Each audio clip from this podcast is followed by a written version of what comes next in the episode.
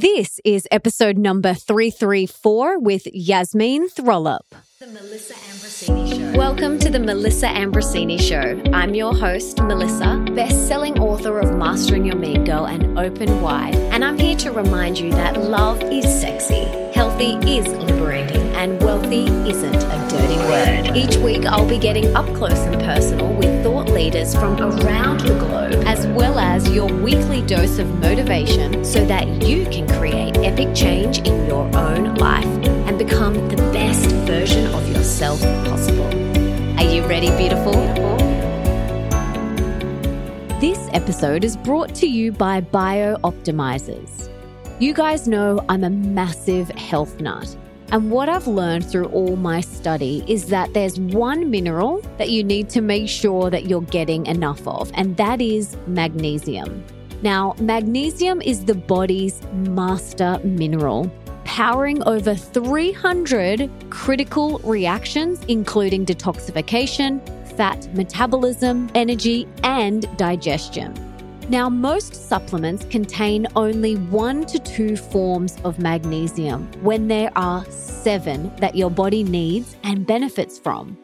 The good news is is that when you get all seven critical forms of magnesium, pretty much every function in your body gets upgraded, from your brain to your sleep to pain and inflammation. It all improves and fast. That's why I'm so excited that my friends over at BiOptimizers have formulated Magnesium Breakthrough, the ultimate magnesium supplement with all seven forms of magnesium. For 10% off with the code Melissa, head to magbreakthrough.com forward slash Melissa. That's M A G B R E A K T H R O U G H dot com forward slash M E L I S S A. BiOptimizers are so confident that you're going to like it that they'll give you all your money back if you don't. So head to magbreakthrough.com forward slash Melissa to get yourself some magnesium today.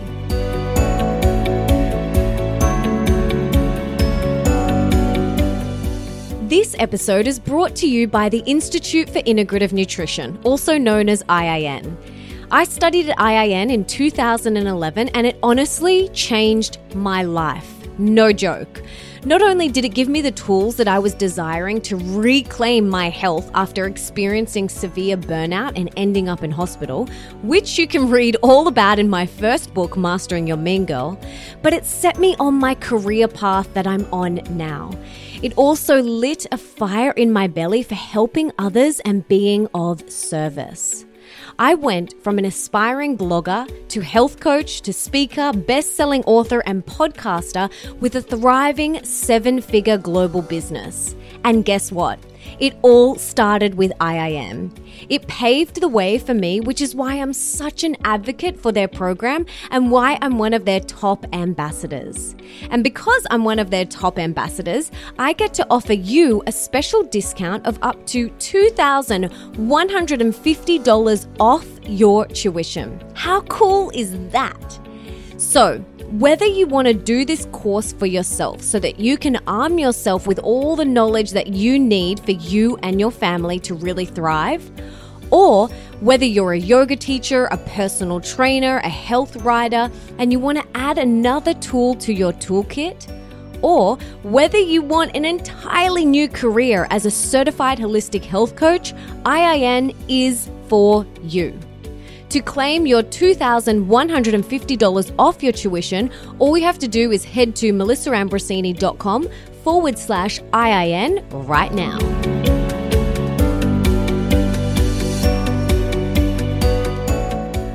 Yasemin bravely stepped away from her career as a beauty and wellness writer to pursue a soul calling she never expected, which was planning unforgettable funerals and end of life events.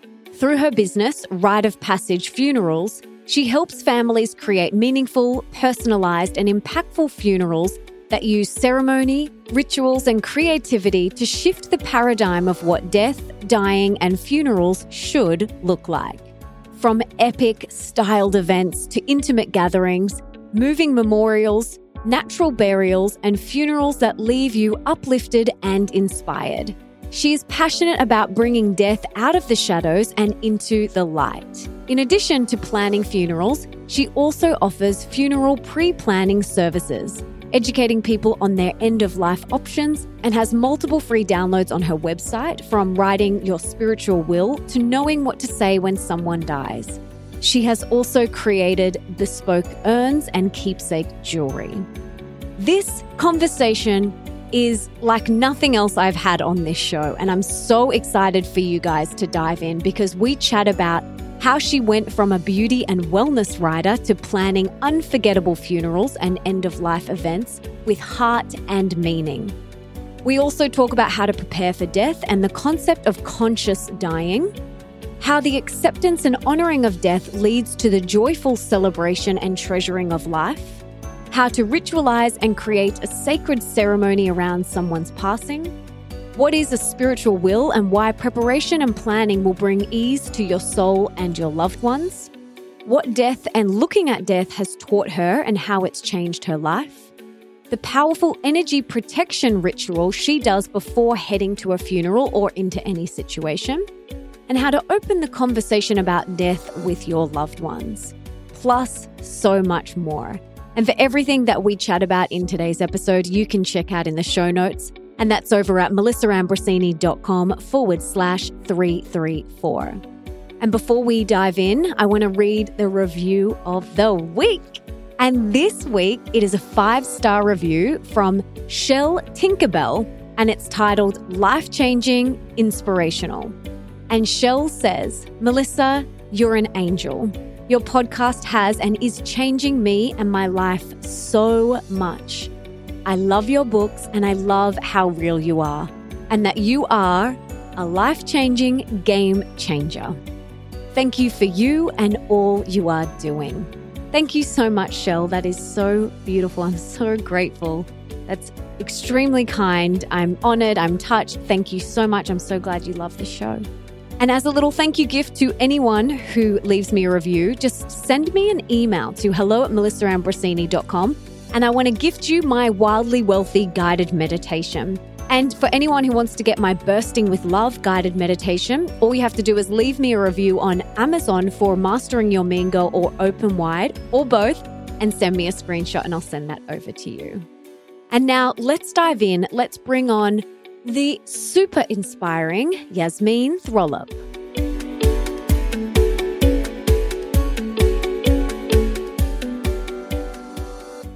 We are finally here. I'm so excited to chat to you, darling. Before we dive in, can you tell us what you had for breakfast this morning? Sure. My hubby makes me these smoothies, and the one at the moment is chai and cacao, and it's so delicious. So it's raw cacao with cloves, which is what give it that chai flavor, frozen banana, nut milk, chia seeds, all of these delicious little treats that taste beautiful, and it's such a nice way to start the day. Oh my gosh, can you please deliver me one of those right now? through the screen, through the screen. oh, honey, I'm so excited to chat to you because I have not had anyone on my podcast talk about spiritual wills, planning your own funerals, and celebrating death. So I'm excited to dive into these topics with you today. But first, how did you go from being a beauty and fashion writer to doing this work? How did this unfold for you? Oh my goodness, I know it's so left field, but I think, like with any kind of soul calling, it's breadcrumbs along the way. And that really was kind of the case for me. I grew up in a family where we never really talked about death. If we asked kind of, you know, normal questions, like so many of us, my parents just kind of wanted to protect us and say, oh, that's never going to happen to us. And, you know, you don't need to think about those things. But then it did nearly happen. In five years ago, my mum had an allergic reaction to her chemo treatment treatment and within 24 hours was in ICU with multi organ failure. And mm. the doctor had kind of said to us, it really depends on how your mum responds to treatment. Thankfully, she did pull through, but in that moment, we had really no idea what would transpire over the next. I mean, it ended up being a couple of weeks. She was in ICU, but in that moment that the doctor was telling us those things, I really came to a few realizations. One was how completely unprepared I was for death. so many of us are. But I think, in a way, having been so sheltered from it, it was just so unbelievable to me. Like, I actually really couldn't believe that something could happen because, you know, you think your parents are invincible and that, that nothing could ever happen to them. So that was my first realization that, oh my gosh, something that I had really believed my whole life is coming crumbling down. And the second was, well, hang on a second. If mum dies, how do we honor her life? The the choices that I had in front of me just really didn't fit how I would want to honor my mum's life. I wanted her funeral to be a celebration of her life and something really cool and modern and beautiful. And typically speaking, when you think of what a traditional funeral is, it's really not any of those things, or especially not what I particularly was looking for. So that was definitely the first breadcrumb where the seed was planted, and I started to think about looking at death in a different way and honoring and celebrating life in a different way. And then in 2017, it really dropped in when my husband and I and our two young boys, I had a 10 month old at, at the time and a three and a half year old. We sold all our belongings, our house in Sydney, everything that we owned, and packed our bags and moved to America. And we were going to start another business there actually. And we decided that when we got there, that just wasn't the path for us. But then there was this moment of free fall like oh my goodness we've just literally sold everything and thought that we were on this path that that was the right one for us and now we're on the other side of the world and don't know what to do and it really turned out to be a blessing because we ended up staying there for 10 months and just having a really beautiful holiday and lots of time to contemplate and really think about how we can make a difference and what I wanted to do. And I knew I didn't want to get back into media. I didn't want to get back into beauty and health writing. And I loved it at the time, but it just definitely wasn't lighting me up anymore. And it really was over that time that I discovered I was actually reading an article in The Economist about how in Europe they're getting their crematoriums architecturally designed to change people's perception of death. And when I was reading this article, I had this full body experience. It was like so visceral. Every cell in my body came alive, and, and I was just like, yeah, this is where I need to be. And was kind of flashing back to that time in ICU with mum, and all of the pieces came together. And from there, I kind of have set about creating rite of passage funerals and everything that goes about it. And I love it. I love it mm. so much. So, how do you prepare for death? Well, I think it's really about honoring the reality of death, surrendering to the reality of death, and there's kind of a movement that started about 30 years ago here in the West called conscious dying. And what the principle of that is, is really using the inevitability of death to be more kind, more peaceful more empowered in your life right now. So many of us, like, there's just no conversation around it. There's so much conscious and unconscious fear around death that it's kind of like this other. It's like on the other side of the curtain. And unless you are touched by it, someone close to you dies or or you experience it firsthand, it's kind of just something that's you really don't think about or talk about. But preparing for it really just come comes in a way of honoring it and accepting it and not and really trying to overcome your fear of it. And that's done in multiple ways. I've had to walk that journey myself because this was all so new to me. As i said i hadn't really ever talked about death or thought about death. I was scared of death like everyone. And that's not to say of course i'm not now. I'm a mother to two young boys and the thought of anything happening to them or me is like everyone else, but it's how you learn to then cope with that and use that to really empower you in here and now.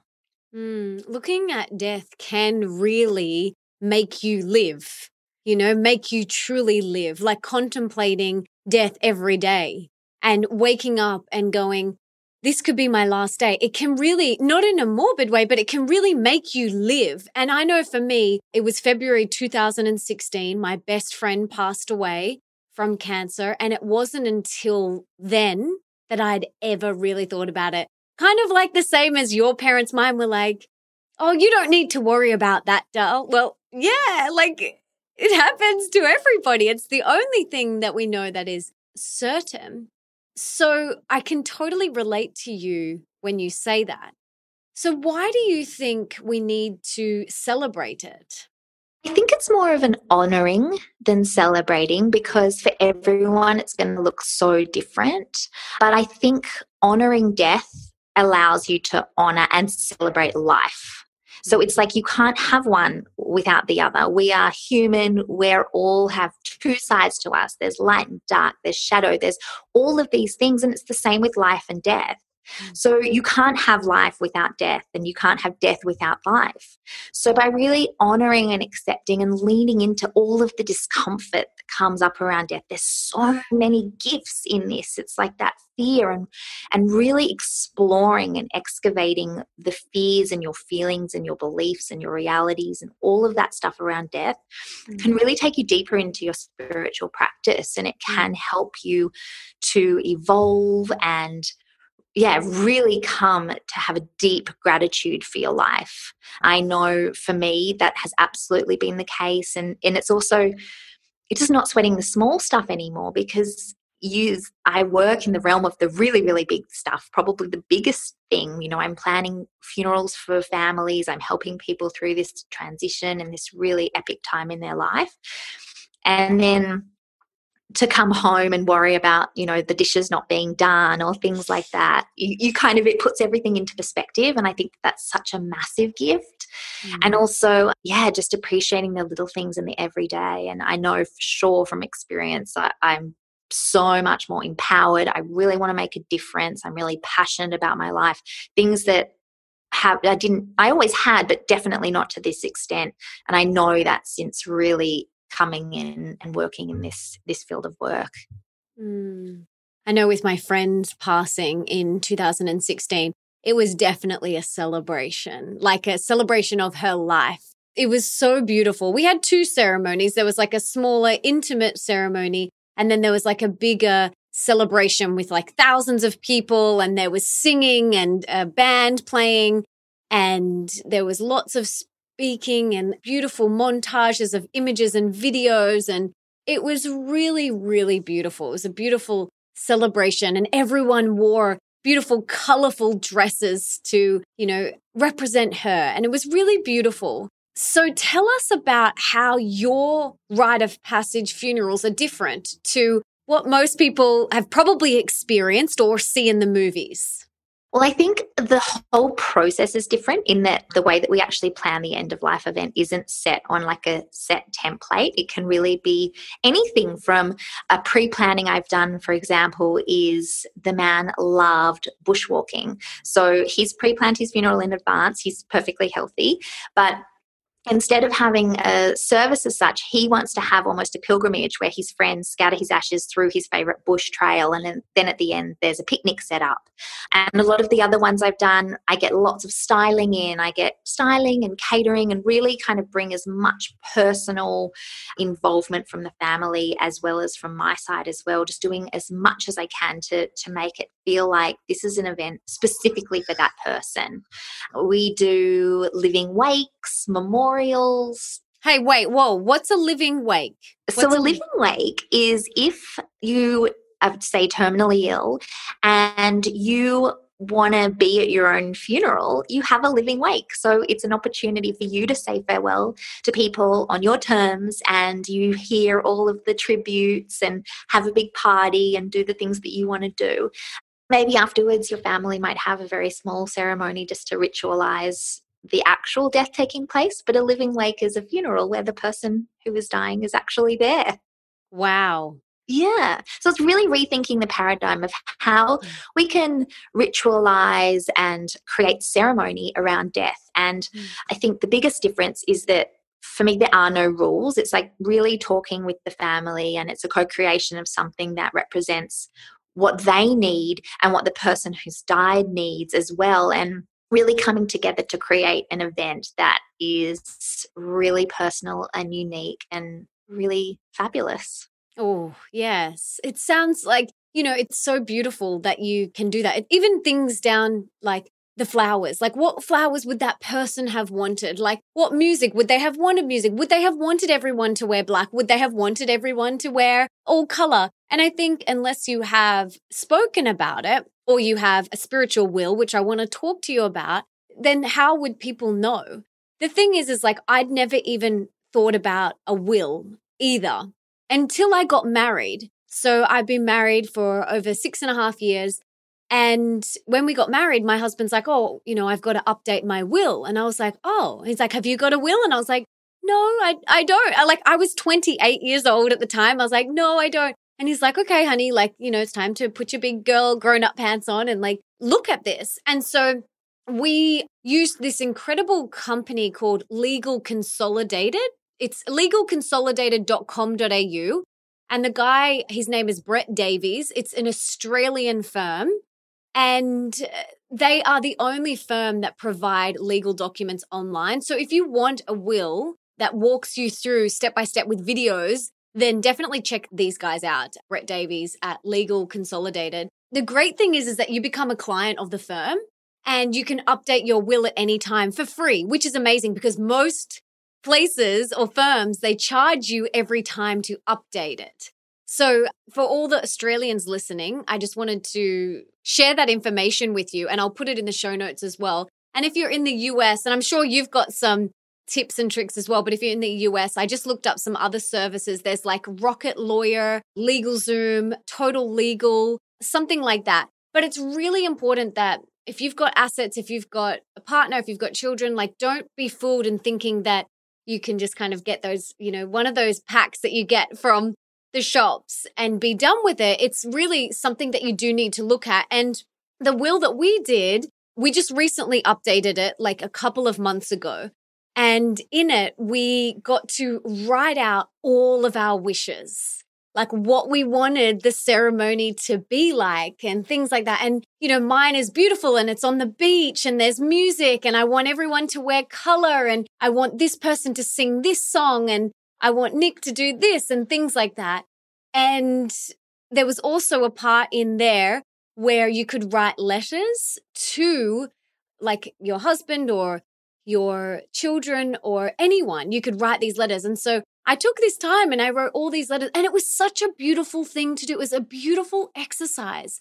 And then I also talk a lot about doing the eulogy exercise. And for me, like writing out my own eulogy was a really empowering way to make me live more in the moment. Like I thought, what do I want to be remembered for? What do I want people to say in my eulogy? Like, what do I want to be known for? What is the legacy I want to leave?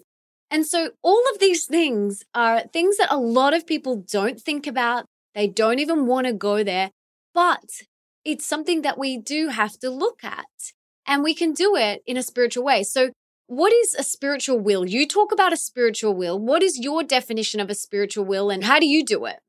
Yeah, so I actually wrote it's a free download and it's four heart centered steps to writing a spiritual will. And spiritual will, also called like an ethical will, is like you said, like you've done, a way for you to write a letter to your loved ones, but also you can write it to people that you have grievances with that you don't want to carry with you anymore. It's almost like mm. soul contracts that that you want to kind of it's a really empowering exercise to do when you're fit and healthy. So many people think that thinking about end of life is either for for the elderly or the very sick but really it's for anyone and i really feel like as you said like there's so much goodness in just taking the time to sit down and think about this mm. so with the spiritual will i've created this template where it talks about well it lets you look at your life with a magnifying glass so your core beliefs the traditions that are really meaningful to you your favorite memories and stories and really what it's doing is it's forming your legacy and what you want to pass down to you know your children or your loved ones or whoever you're going to write this will to. Mm. So the template allows you to really look at these sections of your life. I call them the big life questions and really drill down into them. And then from there, you can write these beautiful letters. And it just gives a little bit of structure to people who want to do this. And I've just found it so beautiful and also really like I really feel this sense of accomplishment doing it and at peace knowing uh, you know I've said to my hubby if something happens the, boys have both of their letters on the this is where they're saved and it's just knowing that if something was to happen suddenly which of course I don't walk around thinking that it's it's just a reality of life we don't know I just know that I've done that for my children and mm. and it's it's really important for me personally that I've done that. And I just wanted to share that with people because it is such a gift. And in terms of pre planning as well, it's so important to, to look at all this stuff because I see the other side of it, Mel. I see when people call me and say, you know, my son, my husband, my father has just passed away and I need and I need a funeral director. I need someone who can mm. help me. And I see the difficulty when there haven't been any plans that have been made and how already it's such a difficult time they're having to make all these decisions in their acute grief stage. And there is a lot i think maybe what people don't understand is there are so many decisions that need to be made in a relatively short period of time in order to create a, a funeral even a basic funeral and so the more of those boxes that can be ticked where it's like, yeah, Mel wants to have a funeral at the beach, great. The locations at the beach, let, like as much detail as possible, eliminate such a massive burden on the family when you do pass away. So it's so important. So I've actually just launched an e-course where it helps people pre-plan everything the way that I do it. So it's, you know, really talking about these questions, setting the theme and the styling and the catering and looking at the venues and all of the options because there are so many options. There really are so many things to talk about and so many options when it comes to end of life. And I'm really passionate about it. I think it's so important that people kind of understand, you know, what's involved. Because when it does happen, it's a shock. So the more educated you are, like with anything, you know, knowledge is power, the more you kind of a can focus on your grief which is the most important thing just to be really honoring that at that time and b making sure that you have the ceremony and the ritual that you your you need for your healing to take place mm, definitely and we'll link to the download and the e-course in the show notes so people can go and check that out so how has this made you live more? Like, how has this impacted your life? Like, on a very micro level, how has it changed your life? Oh my goodness. Oh gosh, I honestly don't even know where to begin because there's so many layers of this for me because it's also a business. Like it's also starting something from scratch and carving out this creation from nothing in in an industry where this really isn't being done to this degree. So it's brought me a lot closer the actual navigation of of leaning into this discomfort of death exploring that side of me from a spiritual perspective has given me strength that I never knew that I had. I was always quite a fearful child actually i was always scared of everything i was scared of the dark i was scared of being robbed i was i really had a lot of fears all of my life. And it isn't until I've started to do the work in this kind of space that I've found I'm actually really courageous. And yeah, we all get scared and we all have these fears, but before I, I, I feared the fear. Whereas now I found this inner strength in me that allows me to overcome or, or at least surrender to the fear and not let it stop me. And that is one of the biggest gifts that this has given me and i feel like that's something that a lot of people can take away from death because it's so universally feared. So finding strength for sure. I think gratitude for life 100% i've just grown in every imaginable way i really have i really feel like i've stepped into my power through this process so it's definitely been hard at times. It's been so hard at times. And I thought, oh my goodness, what am I doing? I should just go and get a. Hard as in the work or as in watching people, like being at the funerals? Like, what is hard?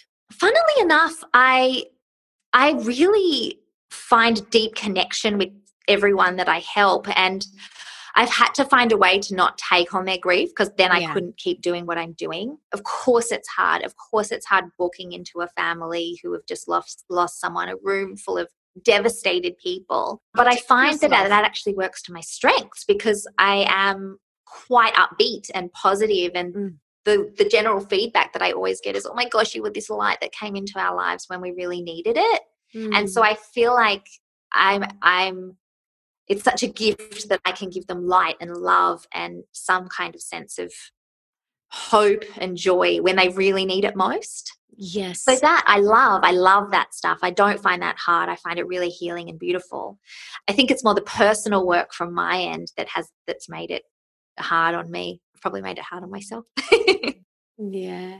Do you mean like looking at it yourself, like looking at death yourself? Mm, yeah, for sure. Just having to get really comfortable with it. Like, I, in order to do what I do, I have to be really comfortable with death. You know, I I help wash and bathe. You know, dead bodies. I'm I'm there every step of the way, and I'd never done that before. So I've really had to get comfortable with every aspect of death, and that's that's been hard in some instances and and not in others. Wow. This is huge. It's huge. It's huge stuff. And I can only imagine like looking at it face on is just going to take you deeper within yourself, way deeper. So it is a blessing.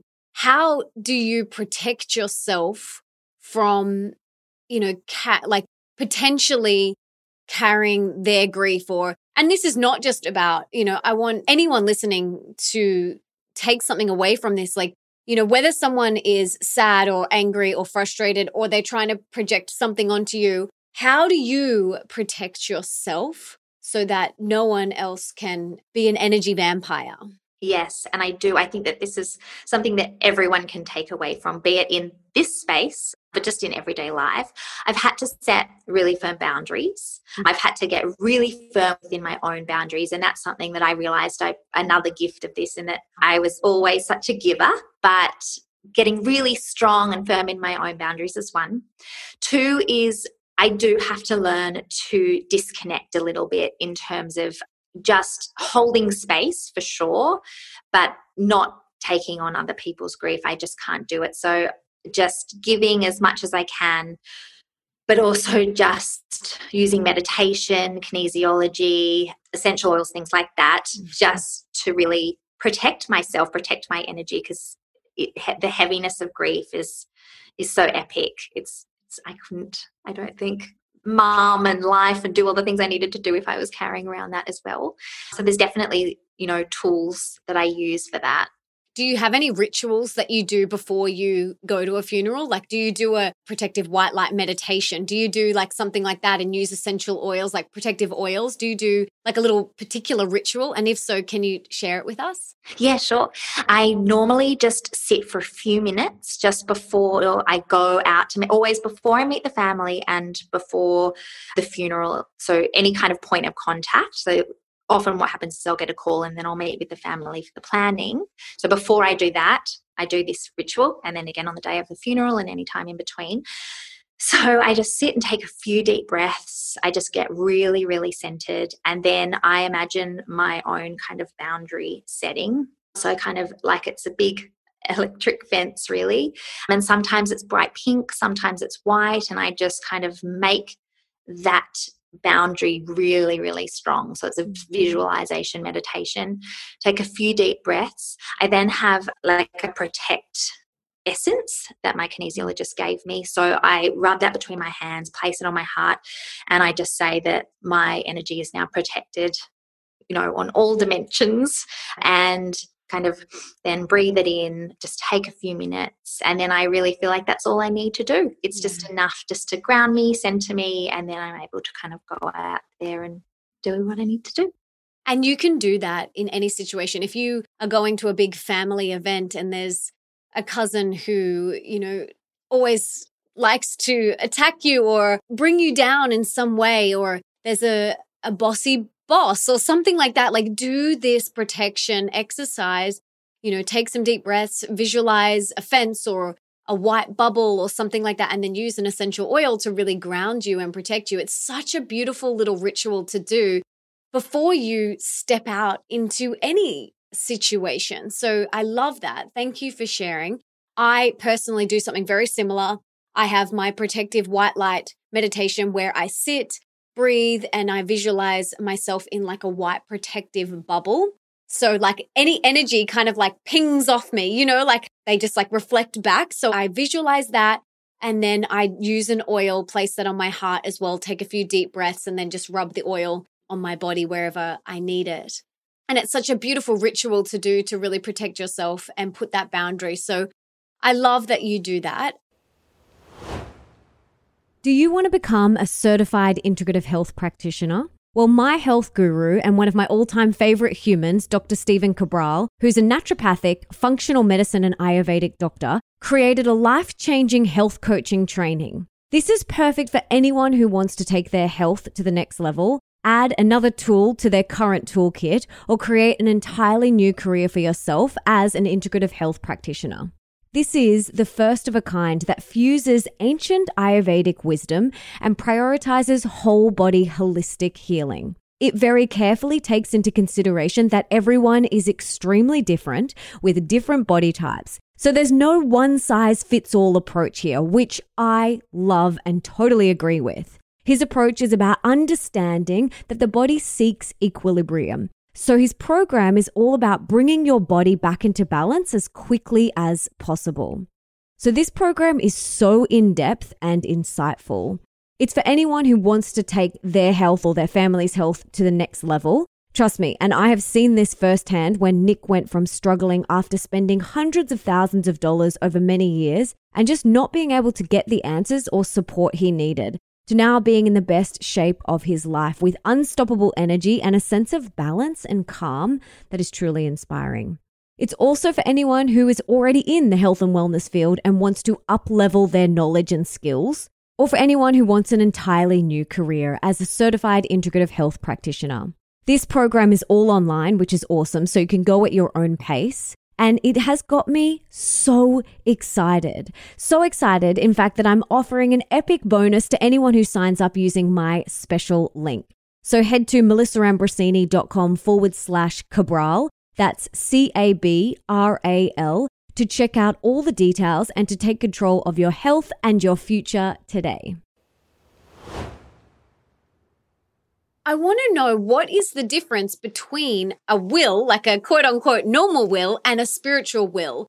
What is the difference? A spiritual will is really just, I guess, your emotional. So, a, a, traditional will is all of your assets and your finances and things like that. And it sounds like yours is great because it has so many other added things in there. But a spiritual will is really just your soul's kind of your emotional side of what you want to be passed down. So with a traditional will, you know, I want this asset to go be passed down to this person and I want this to be passed down to this person. But a spiritual will is like, okay, what are the really important parts of my spiritual life that I want to gift and, and pay forward and, and pass on to future generations. And that's really the difference. It's purely one is just like emotional and spiritual and all of that stuff. Whereas, yeah, traditional will as the other stuff. Yeah, I love that because, you know, I talk a lot about this in my books, in my work, in my podcast, everything. When you look at something like this, when you look at death, when you are doing a spiritual will, you really are looking at the legacy that you want to leave. Like, how do you want to be remembered? And, you know, that eulogy exercise that I get people to do it's really an, a powerful thing to do because it makes you look at, okay, well, what am I doing today to reflect the legacy that I want to leave? Like, if I want to leave a legacy or if I want people to remember me for being optimistic and grateful and bubbly, am I being that today? Like, it's a really beautiful thing to do. And I'm not sure if you're aware of Bronnie Ware's The Top Five Regrets of the Dying. Have you read that book? No, I haven't read it, but I've heard about it. Oh, it's incredible. I've had Bronnie on my podcast, and I'll link to that in the show notes. But she has these top five regrets of the dying. You know, she was working as a palliative care nurse and she was watching these people transition, and there was these common regrets that she just kept on hearing. And she came up with these top five common ones. And when I read that book years ago, I thought, wow, I don't want to get to the end of my life and have any of those regrets. So, what do I need to shift now in order for that to be my reality? So, this is why I love that looking at death can make you fully live now in the moment to your fullest as the best version of you. Yeah, no, I so agree with that, Mel. And the thing is, I kind of describe death as the last frontier of this spiritual movement. Like, you know, we all do yoga, we do affirmations, we do we do all of the things to live a more empowered and meaningful life right now. And those things all play their part. It's and they're so great. Yet there's this one aspect that people uh, and I know I did. I mean, I can't speak for everyone, but I was not even looking at and that's the one inevitable. It's it's death. And so it really is the last frontier of this kind of as we grow as humans and as we evolve well that's where we're all heading to. This is the one same destination that we all are heading to. Yet it's so undervalued it's so feared it's so repressed especially in the West. In the East, they they have amazing rituals and amazing kind of the way that they look at life and death is is very different. Mm. It's just kind of you know the norm and a real deep part of their culture. But I think here we we miss out on that a little bit. And of course, there's amazing people doing amazing things in this space. And I just think having these important conversations is is where to start and and kind of breaking down the barriers of this death being this dark morbid i mean even the little emoji for death is that scary little like skeleton thing you know that's the vision that that people have and it, it promotes so much fear but when you go okay I'm doing all of these things too, as you say, you know, I want to be remembered for all of the things that are important to me in this lifetime. And this is the direction that I'm heading. So, yeah, how can I take steps now in the everyday, knowing that I'm there? And then how can I actually make that transition from life and death really sacred, mm. not just for me as I transition, but for my family. How can I make it easier for them? How can I make it more sacred? How can I add ritual and ceremony?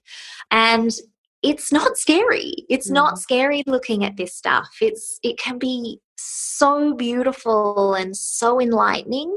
And so yeah, I just think talking about it is is the first place to start so people can maybe some little seeds can get planted. Yeah, absolutely. I remember a few years ago when I updated mine, I thought I want to ask my parents if, you know, I'm presumed they had a will. And I just said to them, I was like, do you guys like have a will? And they're like, yep, yep. And I was like, what's in it? And they're like, oh, you don't need to worry about that. And I was like, I actually want to know, like, what's in it? Like, and they were like, oh, well, you know, you'll just split that between. And I was like, no, no, that's not what I'm talking about. Like, I'm like, what are your requests? Like, how would you like us to do this and celebrate you? And what would you like us to do with your home and all of your things? And, you know, because my parents still live in our home that we grew up in. I've had two houses. So one from birth till about maybe year five. And then they're still in that second home. My dad is Italian. And it's like, he will never, like, he, I'm like, Dad, you need to downsize and you've got a lot of stuff. And he's like, I can never get rid of this home because it's like, it's his everything. There's so many memories in there. And so I was saying to him, like, what do you want us to do with all this stuff? Like, how, you know, what do you want to do? And he was like, oh, I won't care. Like, you know, and I'm like, but these are things that we need to talk about. And I want to respect and honor you. And so I want everyone listening to think about this for themselves. Think about creating a spiritual will for themselves and also, you know, asking your parents have they got one in place or what would they love? Because it really can be a beautiful celebration of their existence. It doesn't have to look a certain way. It can be what feels true to that person and to you guys in the family. And it can be whatever it wants to be. And that's the beautiful thing about it. Yeah, I think so. There are no hard and fast rules. And I'm the same with my parents. I'm always on their case now, especially because, as I said, we never really talked about it. But now it's like, come on, guys, have you done your wills, some your spiritual wills? Let's pre plan everything. And, and now, like, the whole family, it's quite funny. Like, everyone's really comfortable with it because we're talking about it so much. You know, I think a lot of people, the biggest barrier as well is, oh, I don't know how I would sit down with my parents and actually ask them like this stuff. I get that so much. And, you know, mm-hmm. it can just be as simple as having like a nice family dinner like you normally would and just being like, oh, hey, mum, like I listened to this podcast or I heard this thing. And they were talking about, you know, just getting some ideas about what what you want when you die when you die if you guys had a thought about that like it can be really casual. Mm. and then that just opens the door. You might be met with oh i don't know i don't want to think about that.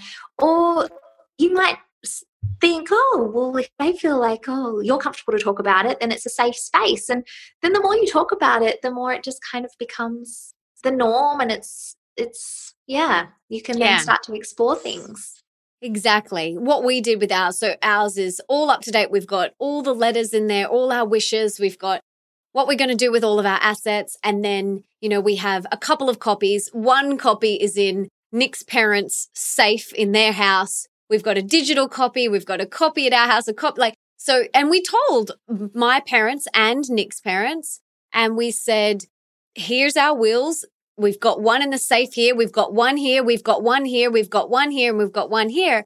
And they were like, okay, cool. Like, great. Like, you're prepared. Like, it's organized. And granted, Nick is one of the most organized people I know. So I'm so grateful that he took control over that and put that into action because it really does just make the process so much easier for the people who, you know, have to organize everything and they can do it in a way that truly honors you and your essence. Yeah, I think that's the key.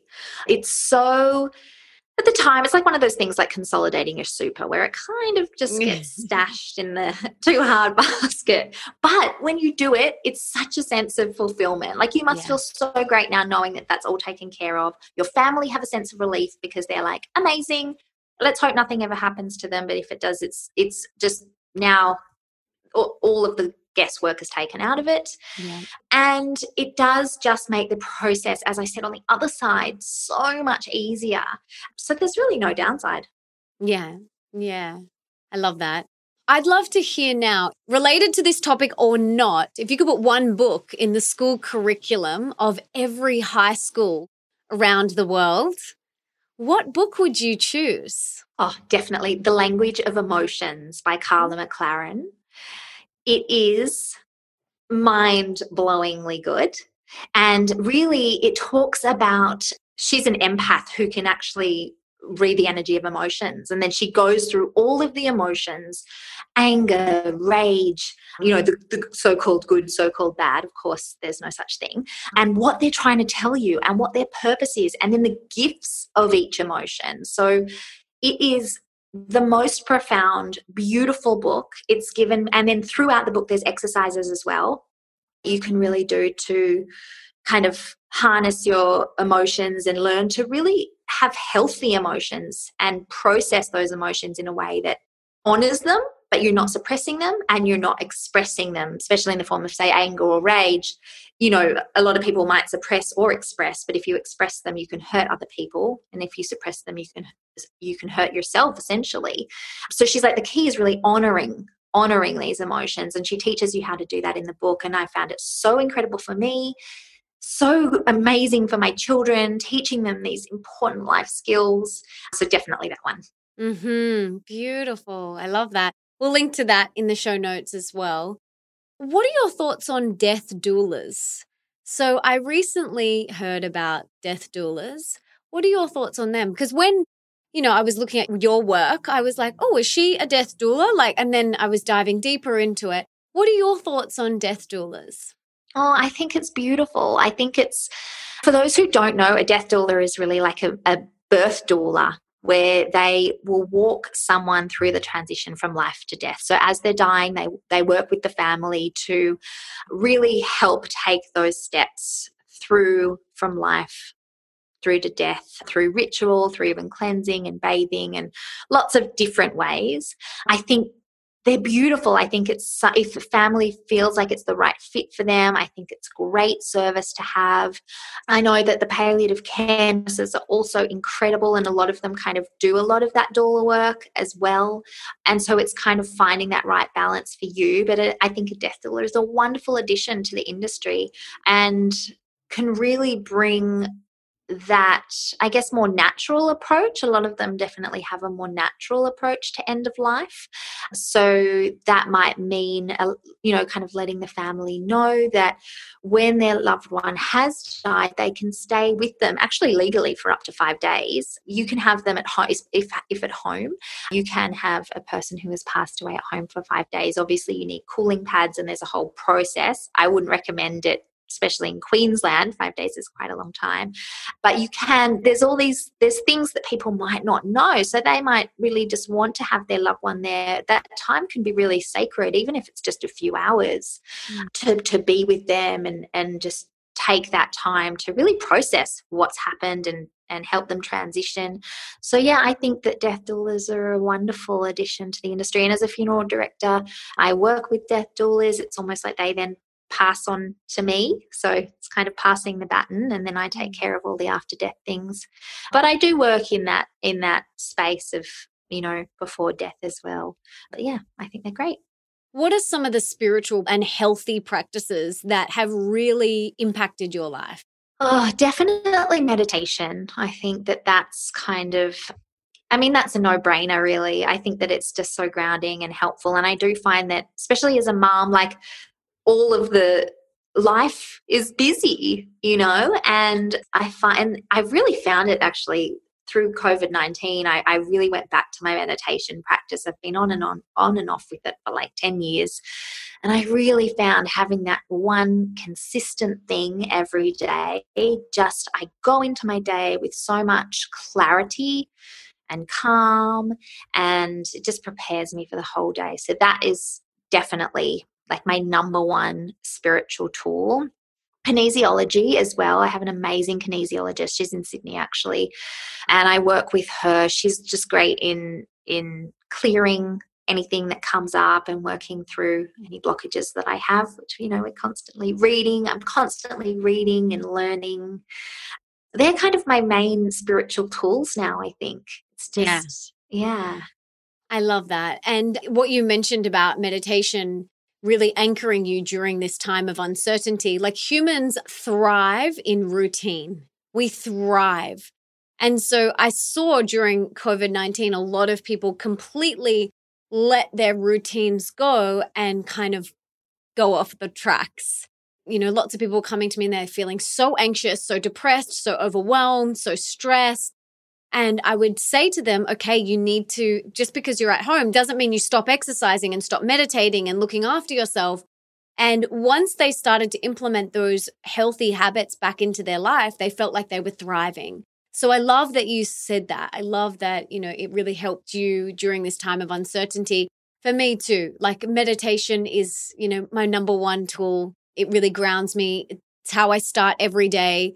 And it really is such an incredible tool to really help you connect inward and feel centered and find your North Star. You know, it's especially during these times of uncertainty. And I can imagine with death as well, you know, when someone you love passes on, that's an incredible time to stick on your meditation path because I know for me, it really did anchor me. You know, when my best friend passed away, there was so much sadness and so much grief and so much pain. And I still did my meditation because it helped anchor me back to my center. So I just want to encourage everyone, you know, if you are going through something challenging, whether it's a death or COVID 19 or anything, a health challenge, a financial challenge, whatever it is, sticking to that meditation or that other healthy ritual or habit, whether it's surfing or walking in nature, if you can, whatever it is, sticking to that will really help you move through this phase with as much ease and grace as possible. Yeah, I totally agree with that. And I I actually was talking at the beginning of COVID when all of the restrictions started to happen and there was so much uncertainty. I really felt like there was this sense of collective grief. Like people mm. were like, I I just feel out of control. I don't know what's going on. I feel all my people say people coming to me saying all my anxiety is coming up or I feel really sad. And I came to realize this is grief. People mm. are experiencing grief. We had lost so much. We'd lost our way of life as we knew it. We'd lost the sense of kind of certainty for the future that, you know, life kind of was carrying on, but suddenly it wasn't. One day, everything that we knew was taken away, and you know, with the restrictions and things like that. And it came to be that I saw this as grief. So, whoever's listening over the last few months, it's likely that you too have experienced grief. Mm. And even if you haven't lost someone in the traditional sense, but even this this whole situation has brought up all of the realities of grief and it is so important to really anchor down and find the tools that work for you. Melanite's absolutely meditation and and i know that is such a, a common one. There's something really grounding and just sitting there and being with that. Another great tool is breath work. Breathing through your grief and connecting to your breath can be so, so, so powerful. So there are so many tools, and it's just about exploring and finding the right one for you to, to process all of the things. Life, especially now, is so full on. We are navigating new waters here, and so a lot of kind of things that you may have suppressed or pushed to the back are bubbling to the surface. So if you really feel like you're kind of floating in the waters and out of control at the moment, that's so normal. And honor all of those feelings and then, yeah, recognize this is grief. That's exactly what you're experiencing and and find those tools to to come back into yourself. Beautiful. Some other great tools are tapping EFT and I had Nick Ortner, the creator and owner of Tapping Solutions, on my podcast. So I'll link to that in the show notes and you can do a free tapping session with him. Tapping is incredible. And like you said, kinesiology is also incredible. And you mentioned breath work, and I've just had Wim Hof on my podcast. So I am a huge fan of breath work. And I also just had Gwyneth Paltrow's energy healer, Dr. John Amaral, on the podcast. And he says there's three things that you need to release stored energy in your body. So, you know, grief is a stored emotion that we might be holding on to. Maybe we feel it around our heart space. Maybe we feel it in our gut. And he said, in order to release the energy out of your body, because you don't want to hold anything in, you don't want to harbor anything, you don't want to harbor anger, rage, frustration, sadness, anything. You want them to release. And he said, there's three things that we need to consider, and that is our breath, number one, and then sound and movement. So instead of just breathing in deeply and like just out like that, he's like, make a sound on the exhale. So, ah. And then he also said, add in movement. So maybe you want to like tense up all your body and tense everything and breathe in. And then when you exhale, you just let it go and drop your arms or something. So adding in those three elements is a really incredible way to release that stored energy, that blocked energy in our body so that we can move forward. This isn't about suppressing the grief or the anger or whatever. I'm not about that. I'm about feeling it, but then releasing it. That is key. Yeah, that's so good. That's some great advice. That's really might implement that one myself. Definitely. All right, beautiful. I've got 3 rapid fire questions for you now. Are you ready? Yeah, I'm ready. What is one thing that we can do today for our health? Exercise. Love it. I thought you were going to say meditation. Seems though we were just banging on and on about it. But mix it up. I love it.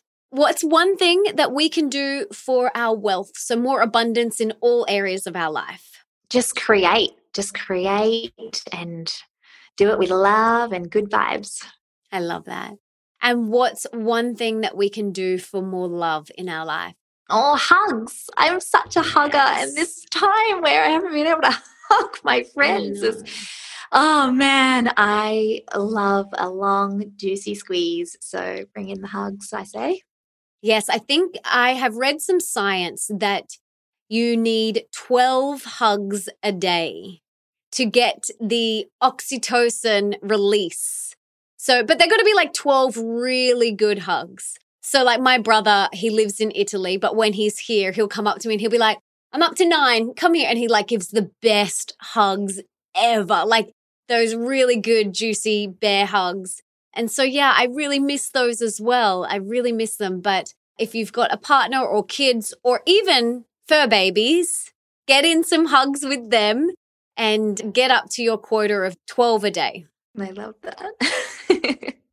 Yaz, is there anything else you want to share? Any last parting words of wisdom or anything that we didn't get to talk about that you wanted to share? I mean, I think we covered some great ground today. And I just really, my intention with coming on here was just to help spread the word that death can be this really, of course, it's sad and it is scary, but it can also be this really beautiful, empowering tool that we can use to deepen our spiritual practice and to also, just on a really practical level, ease some of the burden and stress on our family when the time does come. And and I just think it's, yeah, it's important. It's helped me, and hopefully, it will help everyone listening too.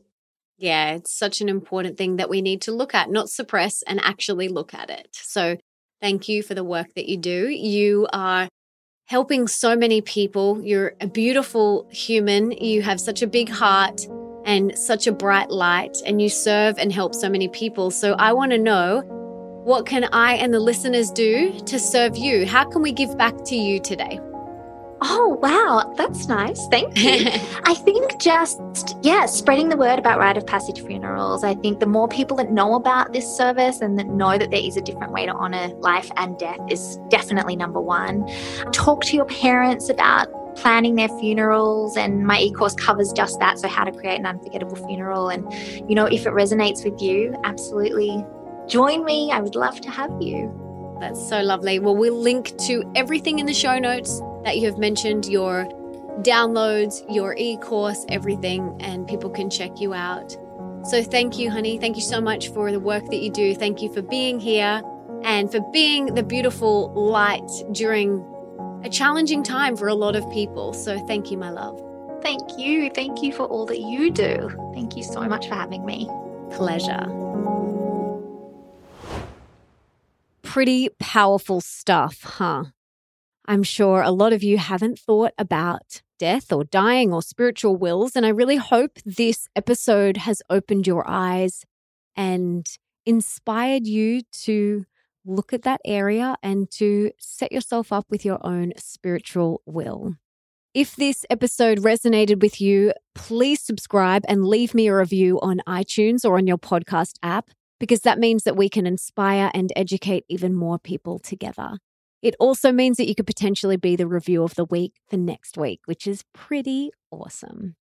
If you loved today's episode, please come and tell me on Instagram at Melissa Ambrosini and tell me your top three key takeaways from this episode. I love reading every single one of them, so come and share them with me.